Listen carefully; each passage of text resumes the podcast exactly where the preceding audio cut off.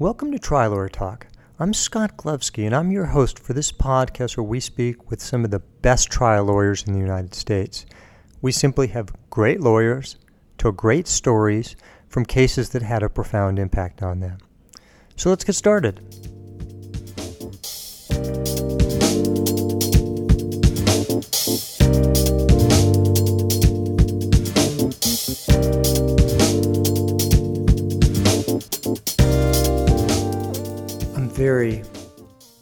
Happy to be sitting with Eric Ganci, who is a wonderful guy and an excellent trial lawyer who practices in San Diego, California, whose practice is really that of a trial lawyer.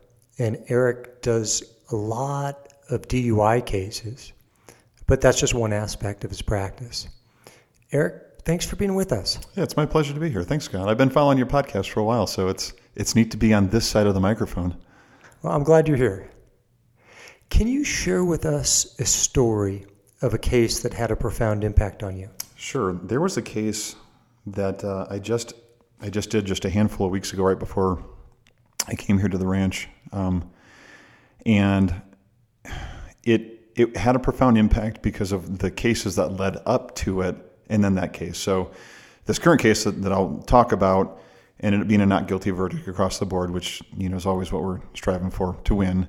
But it comes on the back of three trials where I just got my teeth kicked in, to be honest. And factually, those cases were good cases, and and I don't agree with some of the verdicts that, or all of those verdicts that came down. And it came from a point of I feel like those other three trials and they all happened very close in succession with each other, like week, three weeks all together. so boom, boom, boom, and the knowledge of I'm losing these cases. The jurors, like some of the jurors in one of the cases, stuck around and were making all of my points for me. Like, you know, I think that there was doubt here and here and here, eh, but we convicted. And just the realization of what what am I doing, and just constantly trying to reevaluate as we do within TLC and in life just trying to reevaluate what am I doing? How are the jurors perceiving the information? Because they, they received the information and they acted on it. They just acted completely in opposite of what I was hoping that they would act. And so it was the, the work to just try to try something new in this this last trial that I just did. Um, I'll just say his first name. His name is Shane, without giving you disclosing the full case name, but with with Shane's case, and that was getting to work with. There was uh, three three buddies from San Diego that are all TLC. It was um, Elliot Young, and Renee Galenti and Jeff Dingwall, and I reached out to a, a small group just to be like, hey, I, I need a little bit of um, brutally honest love. So can I share with you what I did with these three trials because it was a very similar approach to all three of them, and I just want to see from your juror perspective how you connected with it, and that connection may be hey, we liked what you did, but we didn't agree with you, or hey, we think that you're a big jerk face and we totally don't agree with you. So um, it was the, the working group with just talking through some things, and basically the, the resounding thing that they were telling me is we know that you know it, we get a sense that you care about what you're doing and that you understand what you're doing and that you're proficient and all that you know stuff but you're not telling us a story. And it's really hard for us to follow what you're talking about because we don't have a story to latch onto. And so, you know, we went back and forth about well, what, what could be the story of the case because factually DUIs tend to be a little bit drier. You know, the, there's a, a, stop and then there's some field sobriety test and then, you know, some sort of chemical analysis. And sometimes there's stuff to play with with the field sobriety test because, you know, everyone can picture if I was doing that, you know, how would I do that? But in the end game, um, in my opinion, DUIs are won and lost on the chemical number, and and so it was just trying to portray that in the concept of uh, concept of how am I going to create a story within a DUI case. So, and I know I'm just talking, talking. So if you got any questions, man, just go ahead and, and, and pop in. I will. Um, so I, I, thought a lot about, I, I've, I've worked a lot with TLC about how do I get different stories, and so the stories can be how the police officer treated, you know, my client or how my client maybe was really nervous or maybe had a you know really bad breakup and like maybe there's reasons why they were drinking and driving or, or maybe there's other stuff going on. But what do you do with the plain vanilla? The person just simply was hanging out with some buddies and drank too much and it's a low alcohol level and the cops were really nice to my guy you know like what do you do with that? So then i started thinking based on that that work with jeff and renee and elliot with well maybe the story could be hearing the story for the first time. And this was um, a, a, concept that Maren had sent out.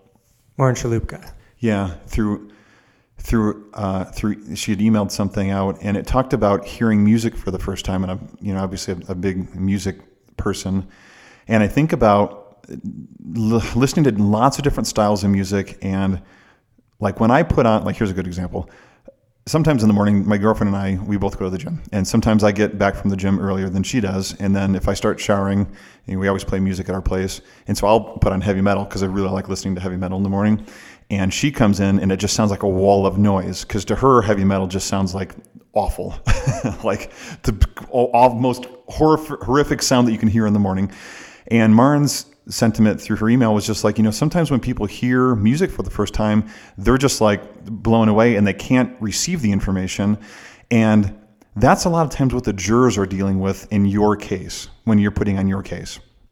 And especially with DUI cases, once you start cracking open the vault of like, you know, breath analysis and gas chromatography and, you know, numbers, numbers, numbers, ranges of uncertainty.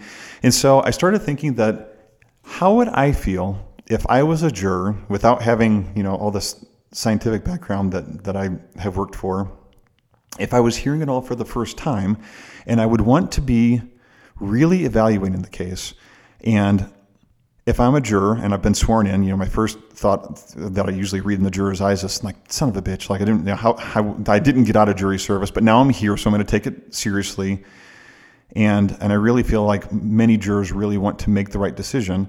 So they're hearing the information for the first time and they're really trying to see moving the needle based on the, what's the information that's coming out on the stand, the evidence that they're hearing. What do they want to decide? And I really think that although I think that reasonable doubt, proof beyond a reasonable doubt, is a really foreign concept, I really think that people want to make the right decision, and they know that they just have to be, you know, proven a certain amount before they're going to convict somebody. So the story became if I was a juror in this case and I'm hearing certain things, then how would I feel about that? Knowing that my decision is did I get myself to proof beyond a reasonable doubt or not? So uh, that story got woven into with the opening statement was just stating very briefly about what what was going to be you know said and like going through the field sobriety test, it just so happened that Shane did really well on the field sobriety tests. Um, and the driving, the driving was awful. Um, he almost hit a curb. Then, the, per the cop's testimony, then he almost hit another car. Like drove into the car's lane, and you know it's like late at night, and they see my guy leaving a bar, and then he gets pulled over. And then he does the field sobriety test, does perfectly fine, and then he blows before arrest a 0.09, 0.09 breath, and the legal limit in California is 0.08. And then after arrest, he blows a 0.09, 0.09. Hmm, okay. So then through my cross examinations, then I'm going through what the officer did and then understanding what the officer said about the driving. And so, you know, my cross examination is, you know, turning to the jurors, which generally I have a hard time. I know that Josh Karton talks about giving the story to the jurors, turning your body to the jurors.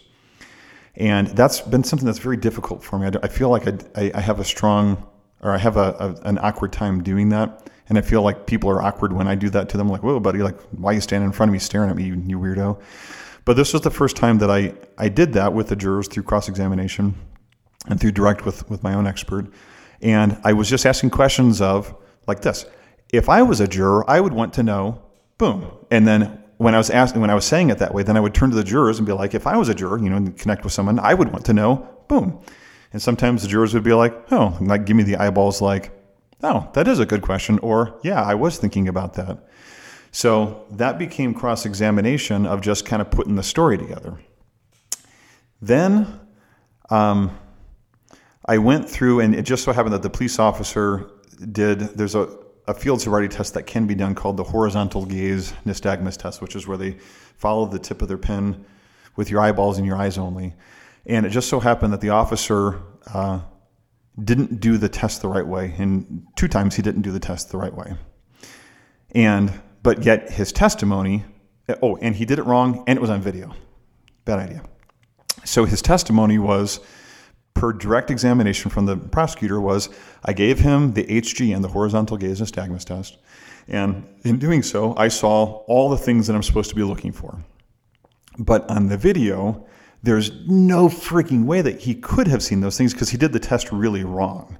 And so there's a lot of science about how you're supposed to do the test, and if you don't do the test, then it's an invalid administration of the test.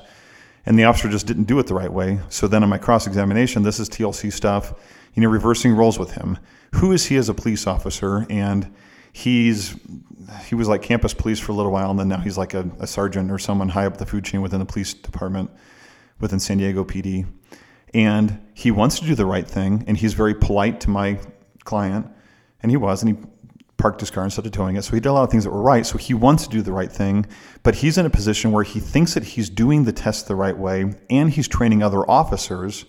And so it was not that he, if if he knew that he was doing it wrong, would he change how he's doing it? Because it's not just him doing it. In this particular case, it's like all the cases that he's doing, all the arrests that he's doing, and also all the other police officers and their contacts that they're doing. Yo, so that's a big deal. So then I, I talked him through how you're supposed to do the test and then locked him into the, you know, you're, you're telling us uh, an undersworn testimony that you saw all six clues. You saw all the clues for HGN. Yes, yes, yes. All right. And then I showed him the video. Now, why he hadn't watched the video ahead of time and why he was agreeing with me with everything about the proper administration for HGN when he hadn't done it, I don't know, unless he was just, you know, scared or not thinking properly. But he said all that, those things under oath, and then I played him the video, and then it became, you, you already told us how you did that. And again, it turned into the story. If I was a juror, and this is my question, if I was a juror, I would be wondering why you told us that you saw all the clues when there's no way that you could have seen the clues. So can you explain that? And then, you know, that was a difficult question for him to answer.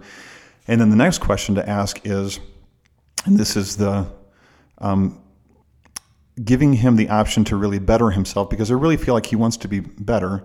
I said, now that you know how you how to do this test the right way, will you go back and revisit how to do it? And you know, many lawyers would say, you know, many lawyers outside of TLC is, oh, tut, tut, you cannot, you would, would never ask that question. You can't ask that question.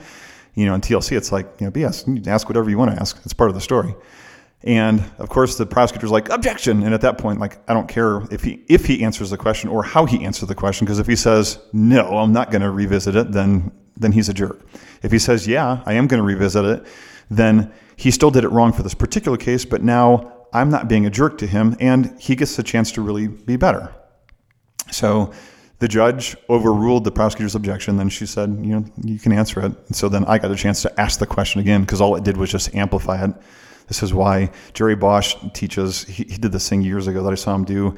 Um, when people object and like I just lo- I, I, used to hate objections, but like now I just love it because all it does is just it just wakes up the jurors and just points out like, hey, they're pissed off. They don't want this question answered, so like now they're going to answer the question. The jurors are like, what's going to happen? So then I, and then I get to re-ask the question even though I didn't have to, but that's the theater, you know. So I got to re-ask the question, and then he answered the question. He's like, yeah, I am. I'm going to go back and and revisit how I'm doing HGN, and that was really, I, you know, that was good of him to to say that. So that was, and then we there was some stuff about the chemical test that um, in California, uh, the the alleged crime is what was the alcohol level when you drove. That's one of the parts of a DUI, and so this was considered a rising defense case. And there was a lot more with math about ranges of uncertainty. And he was using all the ranges. He technically would have been like a 0.081% alcohol, but that's like 30 minutes after driving. So the question is, what was he at the point of driving? And then I had my own expert explain how there's so many unknowns with alcohol absorption and elimination and you know that kind of stuff and be very credible about it. And it was TLC with my expert getting him off the stand, having him be very professorial, using charts, talking us through different diagrams, and really just trying to make it like a dialogue and just really making it like a like a um, like a DUI 101 collegiate class, you know, in, in like 45 minutes but getting him off the stand just to like you know show the jurors like, well, at least something's interesting that we're going to learn the concept in a different way. But then what was neat is that when I did um, the closing, is that rolling through the story of I just told the jurors, uh, if I was in your shoes in, or in your seats and, and I'm listening to this, this is where I would be feeling. So I started off with, you know, we know the presumption of innocence, and I started off with the, the bar where the jurors are sitting. This is presumption of innocence, and then proof beyond all reasonable doubt is way back where the wall is. And they need to get you there in order to, you know, get a conviction on this case. Okay. Now, the first thing that I heard from the police officer would be, was the driving, and the driving sucked. If you believe the police officer, the driving was awful. So I'll be honest that I'm hearing that, and I would take, and I, I moved about halfway down, and I would I would probably put myself here because I know that he was arrested for DUI, and I know that charges are brought, and I know that you know this driving can be indicative of someone that is you know possibly impaired by alcohol. So I would put myself here, and then I rolled through each of the field sobriety tests. So then we learned about the HGN. And when I heard it from the prosecutor's end, and she said, he saw all six clues. That's all the clues. That's consistent with alcohol being over 0.08. That's consistent with being impaired by alcohol. Then I would maybe be thinking taking a step back towards convicting this guy. But I would want to wait just a second because obviously this case is here for a reason. We're at trial. Maybe there's more to it. And then once I heard that HGN was done wrong, and at no point in this trial did the prosecutor ever concede that point, then I'm telling the jurors, this was my closing argument. Once I'm hearing that, then I'm definitely not moving towards guilt. And in fact, maybe I'm taking a step towards innocence. And now I'm not starting to trust the process a little bit. And um, that was a different way for me. Like the other trials that I did, I have a real problem when people are saying inaccurate stuff with the science and DUIs. And a lot of times the arguments become, they didn't tell you this, and I had to bring that out. And imagine if I hadn't brought that out. And I think that that turns people off just because I'm a tall dude and, you know, you, you, you run the risk of being like super smarty pants, I know it all. And uh, so, but it, it was a different way of saying, this is what I'm hearing. If I'm a juror, I'm just trying to evaluate everything. And if I'm not getting accurate information, then I'm, you know, this is how I would feel about it. And that's honestly how I would feel about it. So then I went through the other field sobriety tests and my guy did. It was, it was, hands down the best performance that I've ever seen on video or, or otherwise with field sobriety tests, even people with zero alcohol in their system. Um, so I definitely wouldn't be moving back towards guilt. Maybe I would be taking, maybe I would be staying still, or maybe I would take a step towards innocence and then talked about the numbers and how the numbers that we have, the breath numbers in this case, is there a possibility that he could be over 0.08? Yeah. Is there a possibility that he could be under a 0.08 or at a 0.08? Yeah, all that's reasonable. And so, you know, that again wouldn't get me to guilt. And so that became the entire story for the trial is if I was a juror, what would I do? And, you know, and the jurors afterwards, um, it was so striking because they, they stuck around and they didn't care at all. Like they, they were taking all, like it was closing the loop in, in, in building the tribe and all that stuff that we're taught here at TLC. And they were really championing for my client. And like, there was like 10 jurors that stuck around out of the 12 that we get in California for misdemeanors um, and felonies. But uh, they were all saying like all the arguments that I had given, like all the story that I was telling. But then they were also implementing their own parts of the story about like the bad driving. And usually jurors would be like, wanting to burn someone at the stake for any kind of bad driving for many good reasons. Um, but these jurors were instead were saying, and I couldn't believe this, they said, maybe he was driving that way because he was on his phone. And I was like, most people, if they even think that you're on their phone, then they doubly want to they want to burn you at the stake, and then they want to take you again and burn you at the stake at another stake. And the fact that they just it really like they just didn't care about that. And then there was a handful of jurors that really didn't believe the police officer because he'd already lost a lot of credibility with with uh, with not doing the HGN eyeball test the right way. So it was just a really it was a really proud moment of just taking the TLC methods and just really trying to implement something and and having it work. Well, it's interesting because we tell our trial stories and the jurors have to hear them and understand them. So a lot of our colleagues will reverse roles with the jurors and try to feel throughout the trial what the jurors are receiving. But you have built directly into the heart of your case, your trial theme, the juror's perspective. And that's brilliant. Thanks, man. Yeah, and it was it's just a collaboration from I mean, having so many wonderful TLC people just around, you know, it's it's like a group effort with everything. Now, you mentioned earlier that you feel often in the past at least uncomfortable looking at the jurors and talking to the jurors. Where does that come from in Eric Ganci? I don't. I don't. Let me see if I can break it down because I don't know that I've ever answered this question.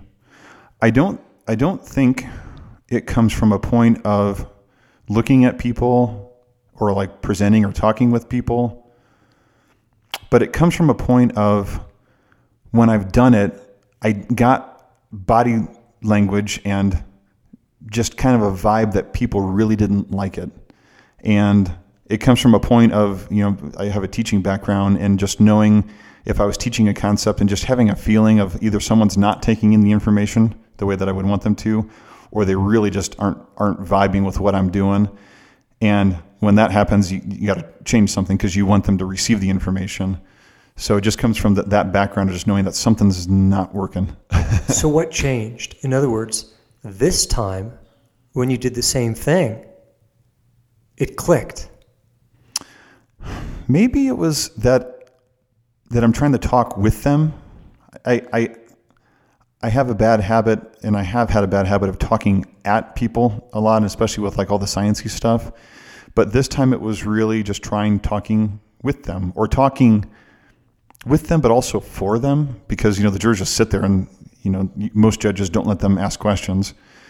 But maybe it was trying it that way and just having it kind of be like you know you're, you know TLC teaches that you're you're leading the tribe, and maybe maybe I was the leader of the tribe at that point. It almost sounds like you were connected with them in advance by f- figuring out what they'd want to know, what they'd want to learn, and what they're feeling, and why they not might not connect with someone the way you were presenting before. You went through a process of connecting with them so that when you're in the courtroom, you'd already sat in their shoes and maybe you had the confidence or the connection to be able to just tell the story. Yeah.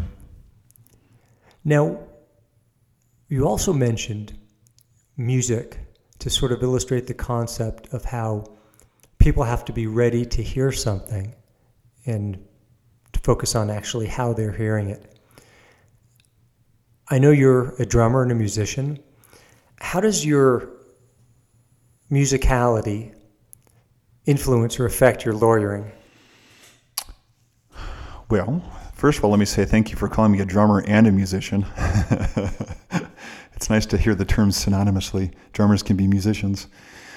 Uh, it's it comes from a, a, an angle of performance and and it's again how people are, are receiving the performance and you know there, there's been lots of times where i've where i've done well, here's an example so i like the few times the times where i get to do drum solos i, I say a few times because i haven't done a drum solo in a while um, because i play in a karaoke band a live band karaoke group and like people are up there just saying not to hear the drummer you know wipe it out.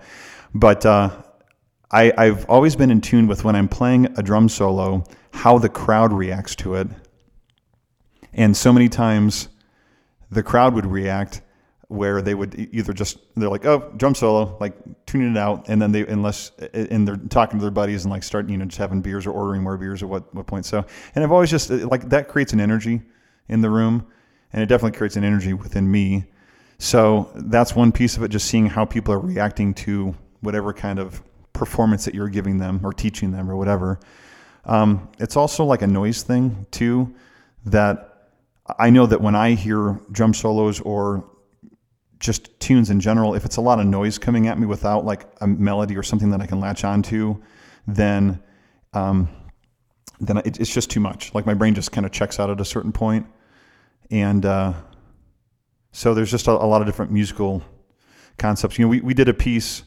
Um, I, I get the, the privilege of editing the Him and haw warrior article where we talk about music and like our TLC connections with music. And so one of the things that we wrote on, and some people some people wrote in on it, was talking about silence in music. And Jesse Wilson talked about this topic, and that's so true when you're presenting, just talking, that sometimes people just need to hear silence. And it doesn't always need to be like a super dramatic pause after like a big point that you're trying to make.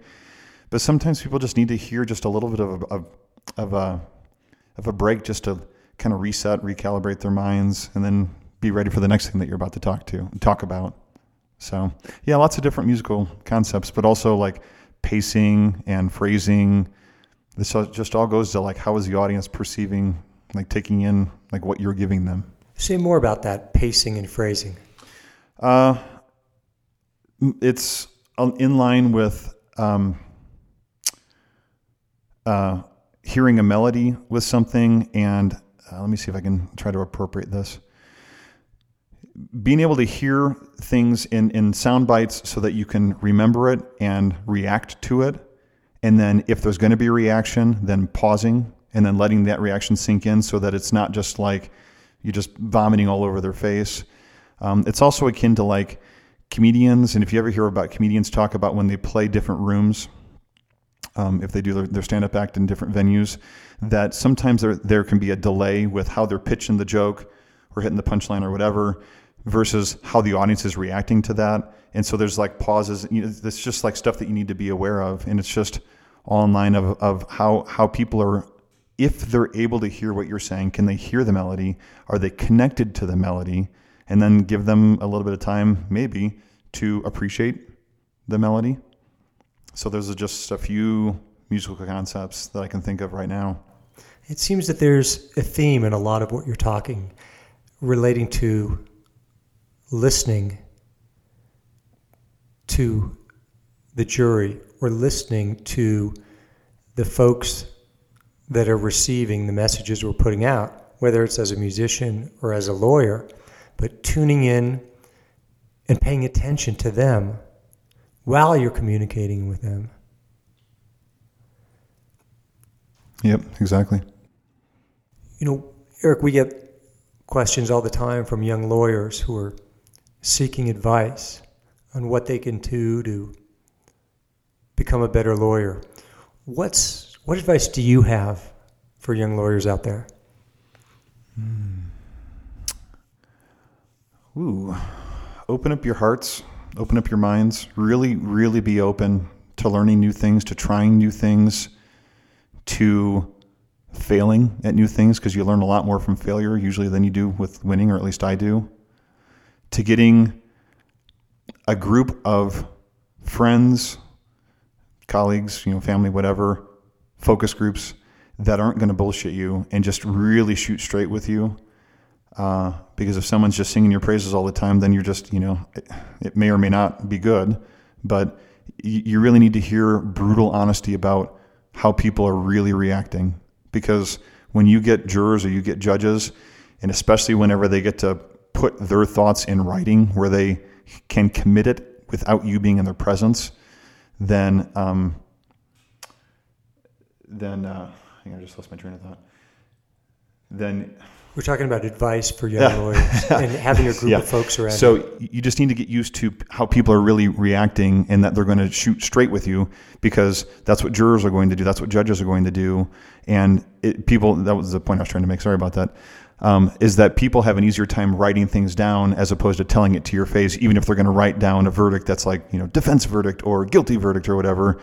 Um, you just need to get and they may be doing that because what you're doing is not really gelling or not working for you or isn't true for you but just get people that are really going to be straight with you. Well eric thanks so much for joining us. You've really provided a lot of insight and guidance and wisdom. And thanks on behalf of your clients and the, the folks you teach. And thanks for being with us. Hey man i appreciate you doing this podcast and bringing us all together. Thanks scott Thank you.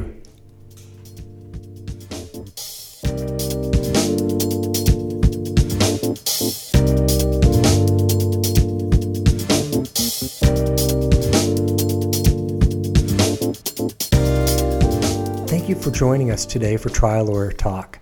If you like the show, I'd really appreciate if you could give us a good review on iTunes, and I'd love to get your feedback.